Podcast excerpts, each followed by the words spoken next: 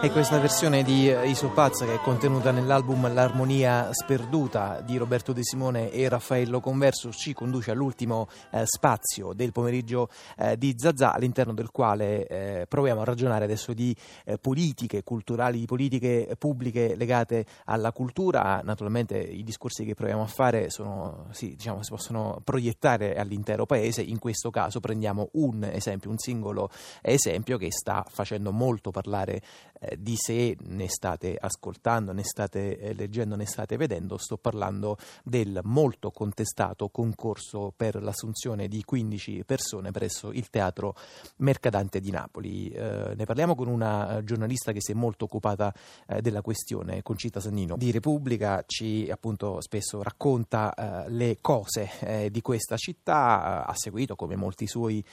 colleghi, forse va detto che i giornalisti in questa vicenda stanno facendo una eh, come dire, stanno assumendo una funzione di supplenza che gli intellettuali probabilmente invece eh, non stanno avendo, ma questo, come si dice, è un altro paio eh, di, na- di, maniche. Eh, Concita Sannino, allora cominciamo un po' a raccontare di questo concorso eh, contestato. Eh, intanto al momento la situazione qual è? Quali sono le ultime notizie in suo possesso? Intanto dobbiamo ricordare che parliamo di una selezione per 15 persone che sono state già assunte a tempo indeterminato per questo concorso che appunto è stato eh, bandito e espletato tra Natale e Capodanno in tempi strettissimi con una serie di eh, anomalie e ritardi che sono stati già registrati, segnalati sia alla Procura della Repubblica da parte di alcuni esclusi, sia da parte, come dicevamo, di giornali Repubblica, devo dire eh, con altri, ma ha dato voce a tantissime persone che ci hanno scritto, che ci hanno raccontato, che ci hanno segnalato le cose che non andavano di questa selezione. In pratica, per darla in maniera molto sintetica, su 1500 persone che rispondono a questo bando nei giorni tra Natale e Capodanno, eh, il bando riguarda, come abbiamo detto, il teatro mercadante che aspira proprio in questi giorni, come altri teatri, a diventare teatro nazionale, quindi ad avere più fondi, più attività e più eh, risonanza nell'ambito di una eh, selezione diciamo, su tutto il territorio nazionale. Quindi queste assunzioni erano considerate propedeutiche anche ad ottenere lo status e questo ha indotto, in buona o in malafede si vedrà, tantissimi a fare le cose più velocemente, più eh, diciamo sinteticamente e forse non con tutte le garanzie mm. del caso. 1500 dicevamo coloro che hanno risposto al bando, ne sono stati selezionati da questa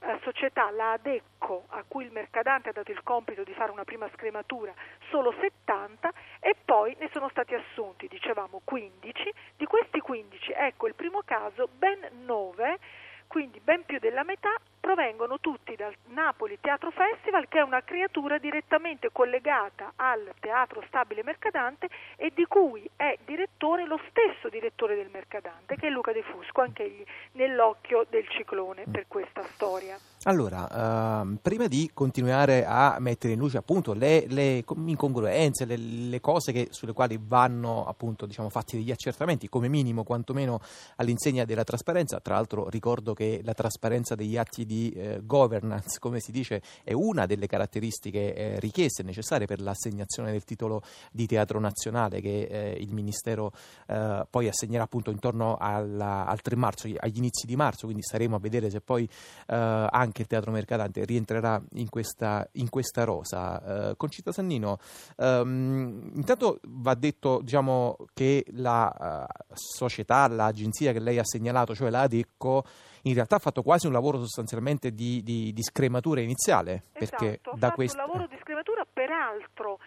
per aver lavorato, e, e, questo lo lascio alla valutazione degli ascoltatori, naturalmente non mi permetto di giudicare questo, ma è un dato, anche questo un dato tirato fuori dai giornali, che eh, la Decco abbia lavorato nei pochi giorni lavorativi a cavallo tra le due festività, cioè dal 2 gennaio, immaginiamo che abbiano cominciato il 2 e certo non a Capodanno, dal 2 al 9 gennaio più o meno 52 mila euro pagati dal mercadante, dal mercadante per questa scrematura che poi ha prodotto i colloqui contestati, perché uno dei primi punti sotto contestazione degli esclusi è questa diciamo, anomalia con cui sono avvenuti i colloqui, anomalia secondo la quale una delle eh,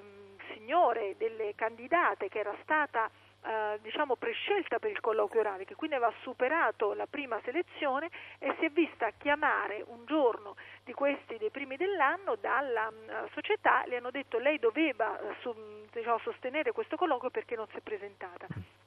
la signora si chiamava Ariale, ha risposto di non aver mai ricevuto una mail in cui le veniva notificato questa richiesta di colloquio, eh, si è offerta di recarsi immediatamente lì negli uffici dove doveva sostenere il colloquio, le hanno detto che ormai era superato il suo turno, che ormai questa possibilità era caduta e quindi ecco ad esempio uno dei casi mm. sotto osservazione da parte della Procura. Però se mi, mi è consentito, io vorrei dire una cosa che è importante e secondo me va messa tutto sommato in, in premessa del nostro discorso, cioè che al di là dei rilievi penali che la Procura dovesse trovare in questa vicenda e che pure sta cercando di individuare, la PM, tra l'altro una PM di lungo corso, particolarmente brava, si chiama Celeste Carrano ed è la sezione ovviamente dei reati contro la pubblica amministrazione che se ne sta occupando. Ma al di là del rilevo penale, secondo me resta un dato, cioè che nelle politiche culturali di una città che è davvero una capitale del teatro nel mondo, riconosciuta come tale,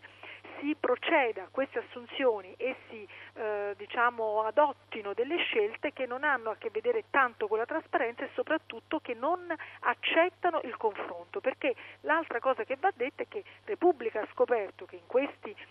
questi assunti vi erano dei casi quantomeno di assunzioni inopportune, una è la fidanzata di uno storico collaboratore e portavoce dell'assessore regionale alle politiche culturali, che tra l'altro guarda caso è da sempre una dei diciamo, promotori del Napoli Teatro Festival per istituzione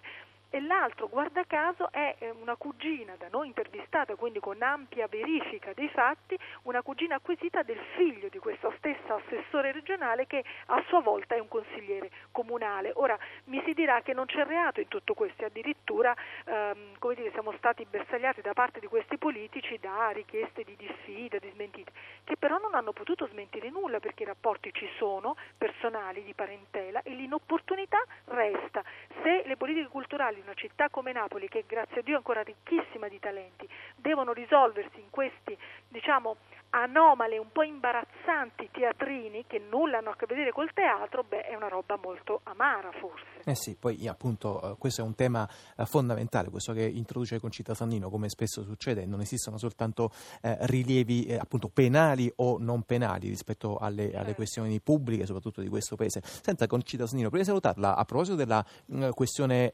eh, pubblica, faccio un po' una domanda da avvocato del diavolo, ma insomma se io non sono, sono il mercatante, sono il signor mercatante, adesso vi dico ma io non sono un ente pubblico, naturalmente sono, ho delle partecipazioni nel consiglio di amministrazione che mi guida ci sono delle, c'è il comune, sono, c'è la regione, c'è la provincia, ma insomma sostanzialmente io non sono un ente pubblico. Che cosa c'è di male se faccio una selezione? Ecco, è, è proprio per anticipare questa giusta e legittima domanda d'avvocata del diavolo, io mi ponevo il problema un attimo fa della trasparenza e della qualità delle scelte che dovrebbero informare dei promotori di cultura, siano essi enti di diritto pubblico o di diritto privato. Quindi, benché esista questo tema giuridicamente, e io confermo che alla Procura si stanno interrogando con giurisprudenza alla mano su appunto la vera natura del mercadante che se si dovesse rivelare solo un'associazione di diritto privato potrebbe non avere l'obbligo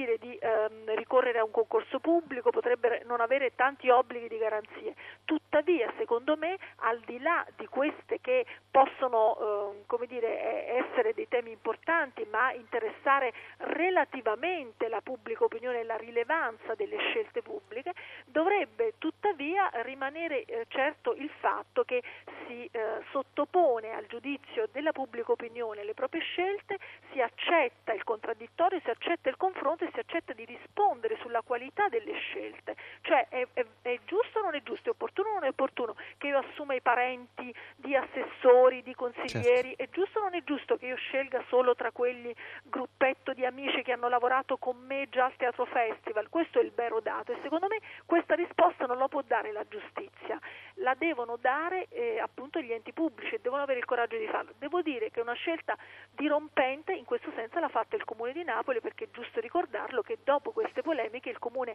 ha revocato sì, eh, la nomina, la di... nomina di, ehm, del Presidente del CDA del Mercadante che è di uno stimato docente ed economista che è Adriano Giannola, il quale peraltro come purtroppo talvolta fanno gli intellettuali si è chiuso nella sua torre d'avorio, ha detto che non accetta questa revoca, ha detto che il suo mandato diciamo, è rimandato non tanto alla scelta del comune che pure lo aveva nominato lì, ma a quella dell'assemblea dei soci, tra i quali adesso ovviamente c'è un braccio di ferro, c'è chi lo sostiene, c'è chi non lo sostiene, ma c'è il fatto che però almeno il comune ha detto questa roba non mi piace ed io non voglio più essere rappresentato io come comune da questi soggetti nel CDA. Quindi come vedete la situazione è esplosa, qualcosa di poco chiaro o comunque di anomalo deve esserci stato. Deve esserci stato. Va bene.